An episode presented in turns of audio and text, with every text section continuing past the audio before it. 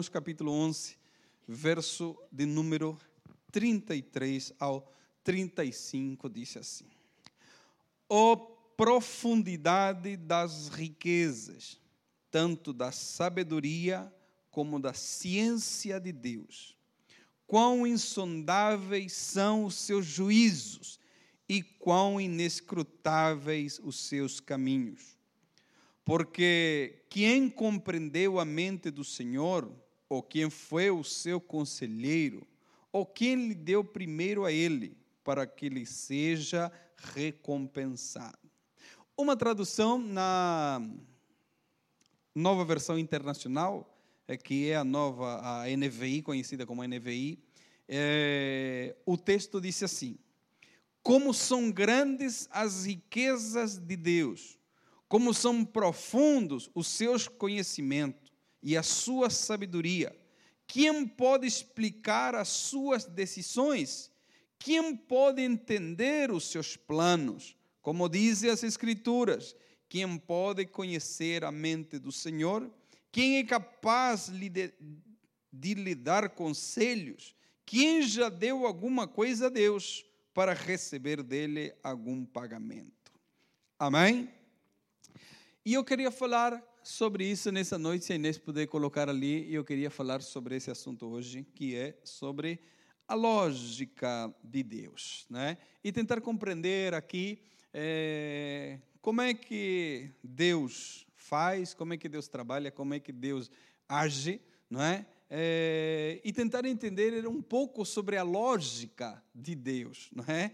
é a lógica ela é uma área da, da filosofia que é, serve para nós pensarmos, né? para chegar ali a um pensamento é, correto das coisas. Quando alguma coisa sai do nosso entendimento, nós automaticamente dizemos: Isso não faz sentido, isso não tem lógica algum. Quando nós esperamos um resultado e de repente vem outro, nós logo dizemos: Isso aí não, não tem lógica nenhuma. E então nós vamos tentar entender qual é a lógica de Deus. E muitas vezes a lógica de Deus é ilógico para nós. Amém?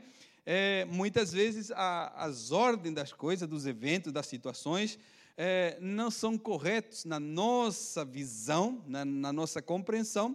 E então nós tentamos ali é, pensar qual é a lógica de Deus e tentar entender qual é essa lógica que Deus faz, que Deus trabalha, que Deus age, qual é essa lógica. É, e nós tentamos entender como é que nós podemos chegar a esse entendimento da lógica de Deus e poder desfrutar dela. Amém? Quando nós pensamos é, e tentamos pensar aqui em Deus e como Deus faz, e por aquele, por, por aquele conhecimento que nós já temos, mediante a palavra de Deus, aquilo que Deus já fez, nós ficamos maravilhados, né? maravilhados pela sua grandeza, pelo, pelo conhecimento, pela profundidade da sua sabedoria, como disse aqui o escritor que nós lemos, não é? é ele coloca ali algumas, algumas questões, faz algumas perguntas, e dentro dessas perguntas que ele faz, para tentar aí compreender qual é essa lógica de Deus, ele disse: quem pode explicar as suas decisões? Não é? é? muitas vezes nós tentamos explicar. Quantas vezes já você recebeu alguém te questionando? Olha, me explica, por que, que Deus fez isso? É? Me explica, por que, que Deus é, decidiu fazer isso? Não é? E então o escritor disse: quem pode explicar as decisões dele? Né? Quem é que pode explicar as decisões de Deus? Justo essa semana alguém me perguntava por que, que Deus levou o meu marido, né? Por que, que Deus levou o meu marido, né? E tentei explicar ali de alguma maneira é, e, o, e o escritor disse: quem pode explicar as suas decisões. Então, quando nós tentamos explicar as decisões de Deus, nós tentamos explicar dentro do campo da fé dentro é, do conhecimento que nós temos da palavra de Deus, daquilo que nós acreditamos, daquilo que nós sabemos, para tentar de alguma maneira explicar a decisão que Deus tomou mas no fundo, nós não sabemos por que Deus tomou essa decisão. Nós tentamos ali achar ou procurar alguma explicação, né? muitas vezes para acalmar o coração aflito, para acalmar essa alma que está desesperada, mas no fundo, no fundo, nós não sabemos porque Deus tomou essa decisão de fazer, de realizar, de trazer, de não trazer, de quitar, de tirar, de dar. Nós, no fundo, nós não sabemos por que Deus tomou essa decisão. Outra das perguntas que o apóstolo Paulo coloca é: quem pode entender os seus planos? Quem pode entender os seus planos? Nós entendemos que aquilo que nós passamos, que aquilo que nos acontece de bom ou de ruim, é porque Deus permitiu que isso aconteça, não é? Com cada um de nós, é, seja bom ou seja ó, menos bom, esse é o nosso análise do ponto de vista da nossa fé. É, nós acreditamos que isso aqui é plano de Deus na nossa vida, que aquilo que acontece de bom é para o nosso ensino, que aquilo que acontece de, de mal também é para o nosso proveito. Né? Tudo aquilo contribui, disse Paulo em Romanos, tudo aquilo contribui para o bem daqueles que amam a Deus né? Tudo, tudo, aquilo que acontece na nossa vida contribui para o bem daqueles que amam a Deus. Então ele vai continuar dizendo, vai colocar aqui algumas questões. Paulo vai dizer: quem pode conhecer a mente do Senhor? Quem é capaz de lhe dar um conselho? Quem já deu alguma coisa a Deus? Essas são as questões que Paulo coloca aqui em Coríntios para nós tentarmos entender aqui a lógica de Deus. Então vamos ver aqui pela Bíblia como é que funciona a lógica de Deus. E se há alguma lógica nisso na, na, na, na, nossa perspectiva, né? Porque muitas vezes essa, essa lógica de Deus é ilógico para nós, não é? Muitas vezes nós dizemos isso não faz sentido algum o que Deus faz, né? E então vamos entender aqui um pouquinho da lógica de Deus ou como é que funciona a lógica de Deus. Primeiro, uma das lógicas de Deus é que o último é o primeiro. Né? Isso não faz sentido nenhum. Né?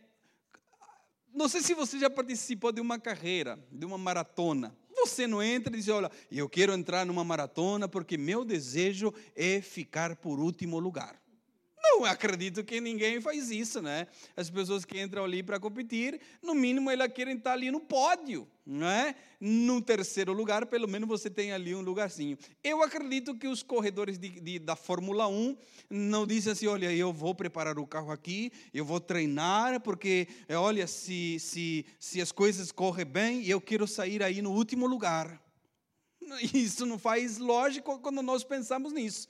Cada corredor, de, de, de, seja um atleta, seja de carro, seja de moto, seja qualquer, eles se preparam para ficar em primeiro lugar, não é? Para terminar em primeiro lugar, não é? é mas não é isso né, que o texto vai explicar. Porque não é mal nós nos esforçarmos para ser o primeiro, chegar ali em primeiro lugar, sejamos nós um atleta, sejamos nós um estudante, nos esforçar para dar o nosso melhor sempre é bom, sempre é louvável, sempre é, é de bom grado nós nos esforçarmos para dar o nosso melhor e ficarmos sempre ali à frente das coisas que nós fazemos, não é? Devemos crer, né? E vocês têm o autor ali, um conterrâneo seu, da sua, da sua terra, né, do continente, é, que disse uma vez essa frase e ficou ali marcado, e acredito que ficará marcado ali pelo resto é, da história, enquanto houver internet, enquanto houver ali transmissões, vai ser lembrado essa frase. Eu preciso acreditar que sou o melhor.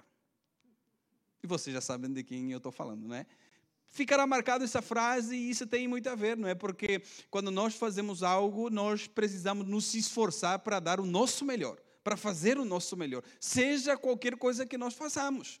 Não, mas não é disso que Jesus está falando. Né? A lógica de Deus aqui, não é? é de o último ser o primeiro, né, nós vamos entender um pouquinho isso aqui. Essa é a lógica de Deus. O último para Deus é o primeiro, e vamos ver aqui as palavras de Jesus. Jesus é que está falando. Foram chamadas pessoas.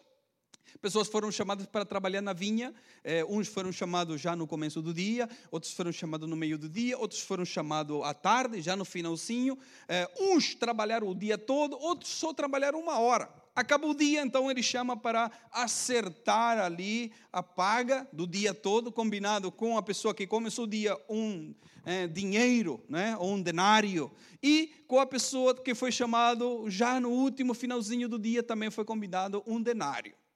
Então Jesus chama os trabalhadores, ele contando aí a, a, parábola, chama os trabalhadores e começa a pagar desde a pessoa que trabalhou por último, ou seja, quem trabalhou só uma hora. Então dá-lhe um denário.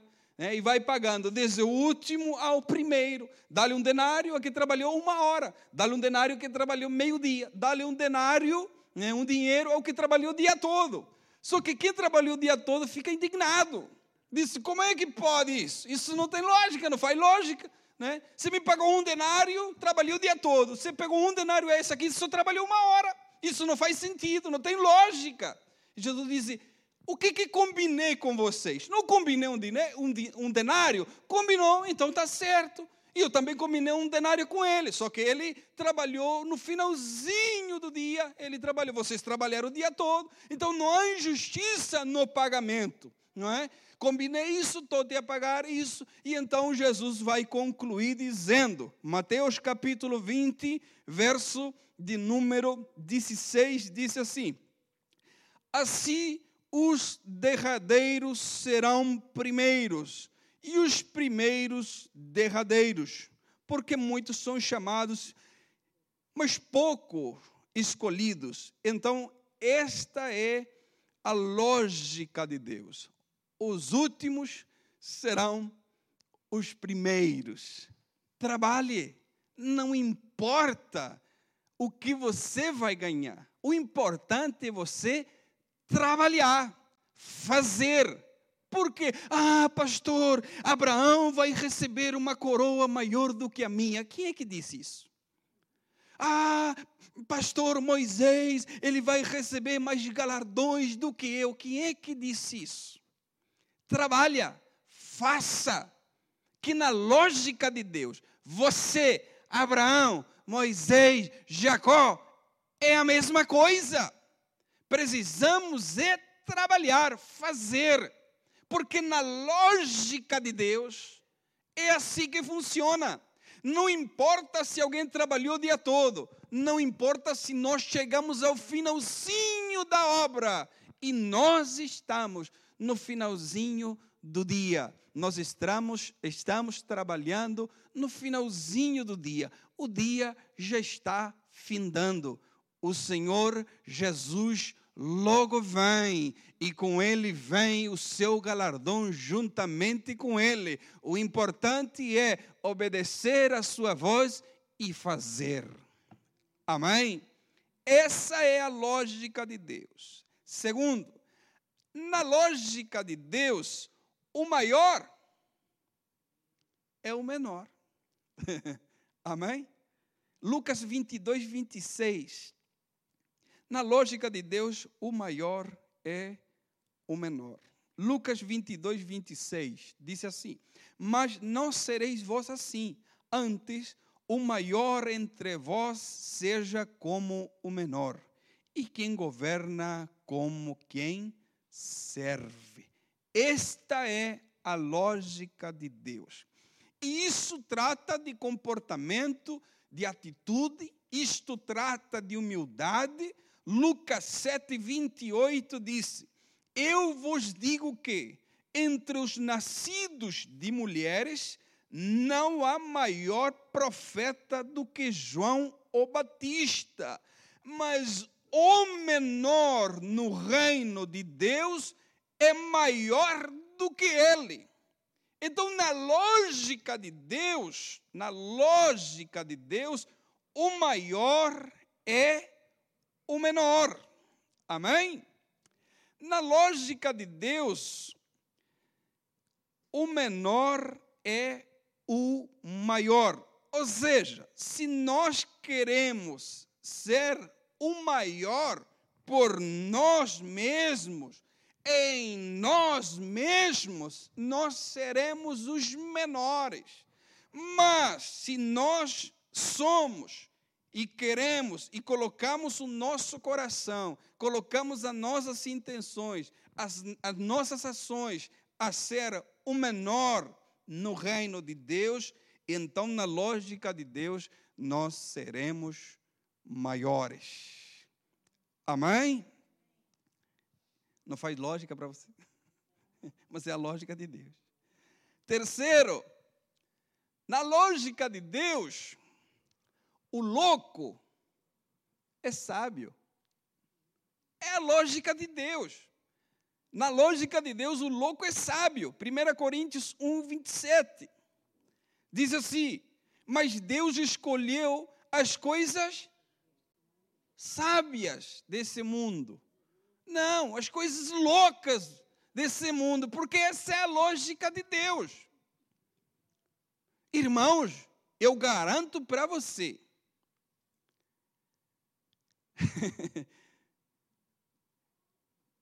se nós tivéssemos que contratar pessoas, ou se alguém tivesse que contratar pessoas, eu garanto para você que muitos de nós ficaríamos de fora. Né? Por quê? Porque as empresas procuram, né? você tem uma pilha de, de currículo, e as empresas procuram maior capacitação, maior qualidade, maior experiência, não é? E muitas vezes nós já fomos deixados de lado, porque o nosso currículo não era suficiente, porque a nossa preparação não era necessária, porque aquilo faltava qualquer coisinha, não é? é a, a vida funciona dessa maneira, não é? Mas a lógica de Deus é diferente. Mas Deus escolheu, imagina, Deus te chama, né? Deus está chamando. E se você não colocou no teu currículo que você é louco, você fica de fora. Eu não é? Mas Deus escolheu as coisas loucas desse mundo para confundir as sábias. E Deus escolheu as coisas fracas desse mundo para confundir as fortes. E Deus escolheu as coisas vis deste mundo e as desprezíveis, e as que não são, para aniquilar as que são. Mas tem um propósito nisso. Verso de número 29 está o grande propósito de Deus chamar as coisas loucas, as coisas fracas. No verso 29 disse: para que nenhuma carne se glorie perante Ele. Esta é a lógica de Deus. Amém? Eu garanto para você que muita gente com certeza tem ficado admirado com você. E talvez muita gente tenha ficado, talvez não admirado com você, mas aquilo que Deus fez com você, não é? Talvez muita gente tenha ficado admirada. Como é que Deus fez isso com você? Pois é, era um louco que Deus chamou. Eu era o fraco que Deus chamou. Essa é a lógica de Deus. Não faz lógica nenhuma na visão humana. Não. Por quê? Porque quando nós estamos a contratar pessoas, queremos os melhores, precisamos dos melhores, e Deus diz: não, não, não, eu preciso dos loucos, preciso dos fracos, porque eu vou tornar eles melhores. Eu que vou trabalhar neles e o fraco vai ser forte, o louco vai ser sábio e o meu nome vai ser glorificado por causa disso. Essa é a lógica de Deus. Bem-aventurados os loucos, os fracos Aleluia. A lógica de Deus é essa: o fraco é forte. Amém, Nico? O fraco é forte. Vamos lá, Joel capítulo 3, verso 10. Na lógica de Deus, o fraco é forte. Joel capítulo 3, verso 10 diz assim: Forjai espadas das vossas inchadas e lança das vossas foices diga o fraco. Ou seja, o profeta está a dizer: olha, vocês vão fazer espada das vossas enxadas, lança das vossas foices, e o fraco vai dizer, não é? E interessante que Joel não está dizendo, olha, vocês que são fracos, eu digo que vocês são fortes. Não, não, não, é o fraco que tem que dizer. É o fraco que tem que dizer. E diga o, não é diga ao fraco, porque diga ao fraco é muito fácil. Olha, você que é fraco, você é forte, tá? E aí a pessoa fica contente. Ei, passou forte. Não, não, não. Diga o fraco. Eu sou forte. Amém? Então, na lógica de Deus, o fraco é que tem que se posicionar e dizer: Eu sou forte. Porque na lógica de Deus, em realidade, quem é forte é o fraco. E Deus trabalha na fraqueza, porque na fraqueza o poder de Deus se aperfeiçoa. Essa é a lógica de Deus. Aleluia. Na lógica de Deus, quinto, o que chora é feliz. Eita glória, tem alguém feliz? Chora. Mateus 5,4: Bem-aventurados que choram, muito mais do que felizes. Então, na lógica de Deus, quem chora é feliz. Na lógica de Deus, o perseguido é abençoado. Mateus 5,10 diz: Bem-aventurado os que sofrem perseguição por causa da justiça, porque deles é o reino de Deus. Na lógica de Deus, sétimo, o rejeitado é amado. Oh glória! Que lógica linda, irmão. Na lógica de Deus, o rejeitado é amado. 1 Samuel 16, 7. Porém, o Senhor disse a Samuel: Não atentes para a sua aparência, nem para a grandeza da sua estatura, porque o tenho rejeitado. Porque o Senhor não vê como o homem vê. Aleluia. Pois o homem vê o que está diante dos olhos, porém o Senhor olha para o coração. Na lógica de Deus, o rejeitado é amado. Toda gente, você conhece a história, toda gente, toda família rejeitou o menor da casa, o cuidador de ovelhas mas logo vem a ser aplicada a lógica de Deus. E a lógica de Deus, quem é rejeitado é amado por Ele. Amém? Então você tem que se alegrar porque você é amado por Deus. Oito, na lógica de Deus, dar é melhor do que receber. Amém? Atos capítulo 20, verso 35 diz: tenho-vos mostrado, Paulo diz, tenho-vos mostrado em tudo que, trabalhando assim, é necessário auxiliar os enfermos, recordar as palavras do Senhor Jesus que disse: Mas bem-aventurada coisa é dar do que receber. Na lógica de Deus, é melhor dar do que receber. Eu não vou entrar nesse assunto porque eu vou eh, explanar isso no domingo para vocês aqui. Amém? Dar é melhor do que receber. Nove, termino com isto. Na lógica de Deus, primeiro necessitamos crer e depois ver. Nós queremos é ver e depois crer. Na lógica de Deus é diferente. Precisamos é crer e depois, se Ele quiser nos mostrar, Ele mostra. Mas precisamos é crer. Amém? A lógica de Deus é essa. Precisamos crer.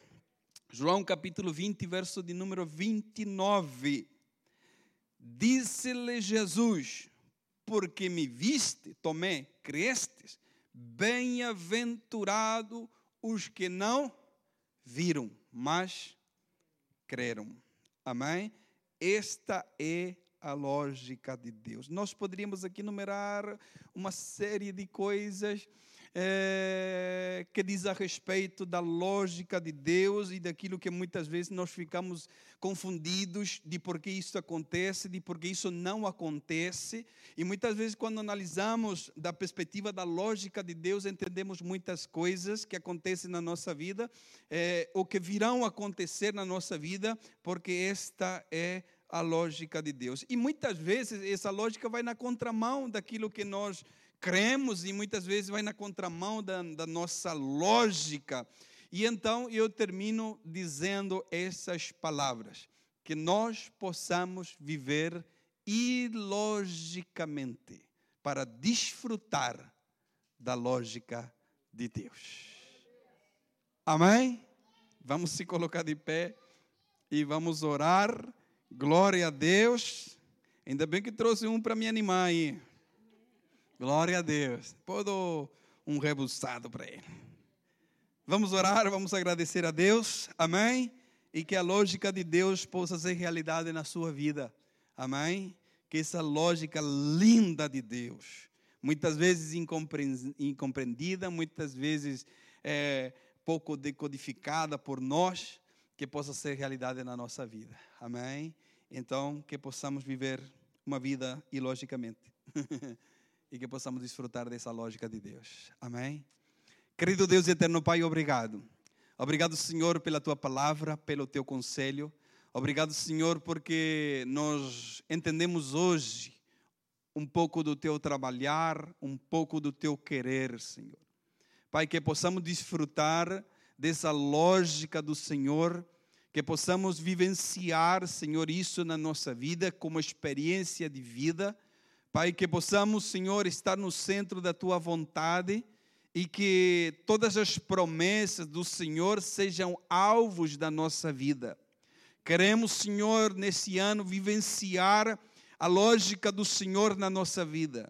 Queremos esse ano, Senhor, vivenciar as realizações, Senhor, de planos, de projetos na nossa vida, Pai. Queremos iniciar esse ano, Senhor, acreditando, Senhor, que todas as bênçãos e as promessas contidas na tua palavra, nós, Senhor, iniciamos o ano tomando posse delas, Senhor. Queremos, Senhor, vivenciar um ano, Senhor, caminhando, Senhor, sobre a tua palavra, andando na direção que ela nos ordena, Pai. Queremos, Senhor, vivenciar o sobrenatural do Senhor na nossa vida. Pai, que ainda que as pessoas de fora possam não acreditar, que as pessoas de fora possam, Senhor, não entender o teu trabalhar, que nós possamos, Senhor, estar cientes, Senhor, do teu trabalhar na nossa vida, que possamos, Senhor, estar atentos, Senhor, a teu agir, o teu trabalhar, Senhor, que essa lógica do Senhor, que é a melhor coisa que possa acontecer na nossa vida, que possamos, Senhor, tomar posse dela nesse ano e que teu nome, Senhor, seja glorificado por isso. Pai, leva-nos em paz aos nossos lares, que teus anjos, Senhor, o qual o Senhor ordena nosso respeito, esteja nos livrando de todo perigo, de todo mal, Senhor. Nos dá uma noite descansada, colocamos, Senhor, em Ti todos esses dias. Nos ajuda, Senhor, a contar eles da melhor maneira possível. E que em tudo, Senhor, possamos ver o Teu cuidado, a Tua bondade, a Tua graça e a Tua misericórdia.